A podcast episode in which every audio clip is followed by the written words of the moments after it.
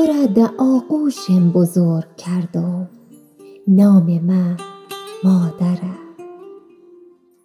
در کنارت چون کوه ایستادم نام من همسرت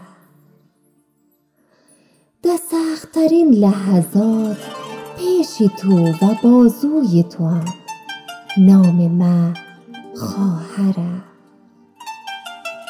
مثل پسر نعمت و حسنه خداوندم نام من دخترت تو نیز با من مهربان باش. من اگر نباشم تو نیز کامل نیستی. پس دستان من بگیر تا تمام دیوارهای ناممکن را فرو ریزم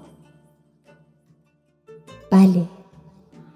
زن با تقدس مادری همسری خواهری و دختری در مسیر تکامل جامعه شریک زندگی و متمم حیات انسانی در مسائل اجتماعی اخلاقی و قانونی به صفت عضو بنیانی و مؤثر جامعه نقش دارد.